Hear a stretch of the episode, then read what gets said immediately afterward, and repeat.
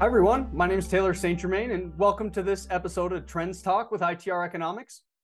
Today, I wanted to provide an update on retail sales. Given the time of year, uh, great time to be talking about retail sales with uh, Black Friday just passing last week. So, I wanted to chat a little bit about retail sales. I don't have Black Friday data. We'll have that as the next within the next month here, and we'll be able to do some comparisons. But I really wanted to give an overall state of where's retail sales at today especially taking a little bit more of a consumer angle. The consumer receives a lot of press, a lot of media coverage around a weakening consumer. And we've talked about this all the way back in July on a previous episode where the consumer was showing some resiliency. And I still feel that the consumer is quite resilient today, but that's not to say that there aren't concerns out there and concerns as it relates to what that means for retail sales. So I wanted to unpack a few trends here today. The first trend that I wanted to discuss is the relationship between the personal savings balance index. It's a deflated series related to retail sales deflated.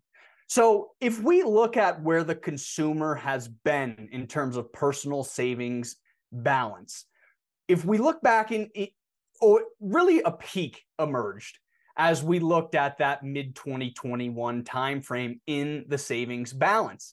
In that savings balance has been generally declining ever since. Now, the decline is concerning. I don't want to minimize a concern. We have fewer savings today, and that typically spells bad news for retail sales in the future. But again, I'd really like to highlight where that number is today compared to where we were before the COVID pandemic impact. And so if you look at where we are today, we're still at a much higher level in terms of savings than where we were in March of 2020 entering the pandemic. So really, what does this mean? Well, you'll hear from me here shortly. We have a mild downturn in retail sales next year, really almost flat, coming in about 0.7% below in terms of retail sales in 24 compared to 23. So this isn't a significant downturn by any means, but there is some weakness in there. And I think that savings balance highlights some of that weakness of yes, we are seeing savings decline since that peak in 2021, but we're still above where we were going into the pandemic when you look at 2019, 2020 levels. So, a little bit of good news, a little bit of bad news. The bad news, savings are declining. The good news is we, we're still saving more money than where we were before we entered the pandemic. But more specifically, I wanted to call out the movement in retail sales over the last few months. If we look at the rate of growth for retail sales in terms of a 12 12 rate of change or a year over year growth rate, we've seen that growth rate slow down to 3.6%. That's coming off a peak of about 20% in that 12 12 growth rate back in February of 2022. So, clear slowdown, savings part of that story, but retail sales have continued to retreat towards that zero line. And so, when we look at retail sales for next year, we have retail sales coming in at about $8.18 trillion in 2024, which is down about 0.7% from the 8.24 trillion that we're expecting for the end of 2023. Now, again, is this a, a major downturn in retail sales? No. If you think back to 2008, 2009, that retail sales low was down around approximately 9.5%. So minus 0.7% in 24 compared to the low back during the financial crisis of 9.5%. Clearly not calling for the bottom falling out or a financial crisis like we saw in 0809 but it is going to be a slowdown that many of us are feeling, many of our clients are feeling today, and will that slowdown will progress and continue as we move into 2024. Now, there's a number of things that we're looking at as it relates to that you know, we again, I mentioned consumer strength, it's higher interest rates, it's lower savings, all playing an impact in that retail sales number slowing down.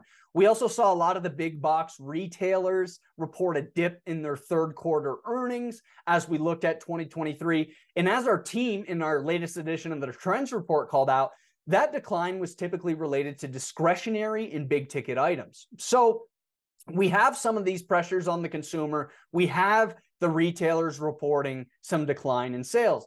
Not to mention, we recently had federal student loan payments start once again, which is another challenge for some of our consumers out there, as that takes another bite out of their disposable income, discretionary income, and certainly the savings that they've built up over the last few years. So you can see that the consumer is facing pressure, and some of those consumer pressures are working their way into the weakness into retail sales. Now, the consumer is so important. That's why I talk about the consumer every few months on the Trends Talk, because when you look at overall GDP here in the US, the consumer, give or take the year, makes up about two thirds of GDP, consumer spending. So it's really important that we watch the strength of the consumer. And with the strength of the consumer weakening, with some of the metrics like retail sales weakening, it all feeds into our thought process around a mild recession in 2024. And it seems to be that the data is certainly shaping up that way, which is why we haven't changed any of our headline forecasts or expectations as we look at next year. Another trend that I wanted to call out is just continuing to reiterate the difference between a deflated series and an inflated series. So when I talked about retail sales earlier, just a few minutes ago, and I said the annual growth rate has slowed down to 3.6%, that's an inflated number. So we still have pricing impacts impacting that number.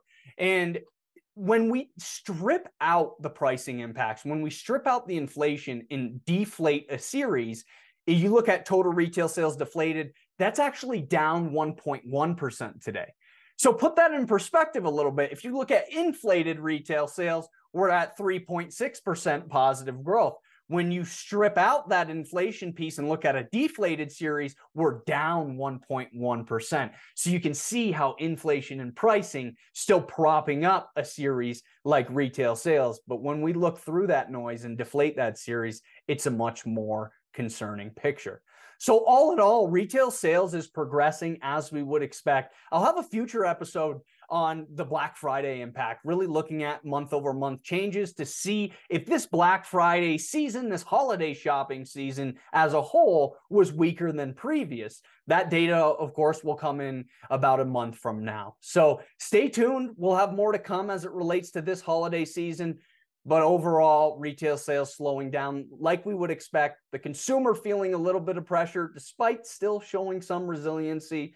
And this all bakes into our mild recession outlook as we look at 2024 for the US economy. I hope you found this information helpful. I'm Taylor St. Germain with ITR Economics. Thanks for joining me on this episode of Trends Talk, and I'll see you on the next one.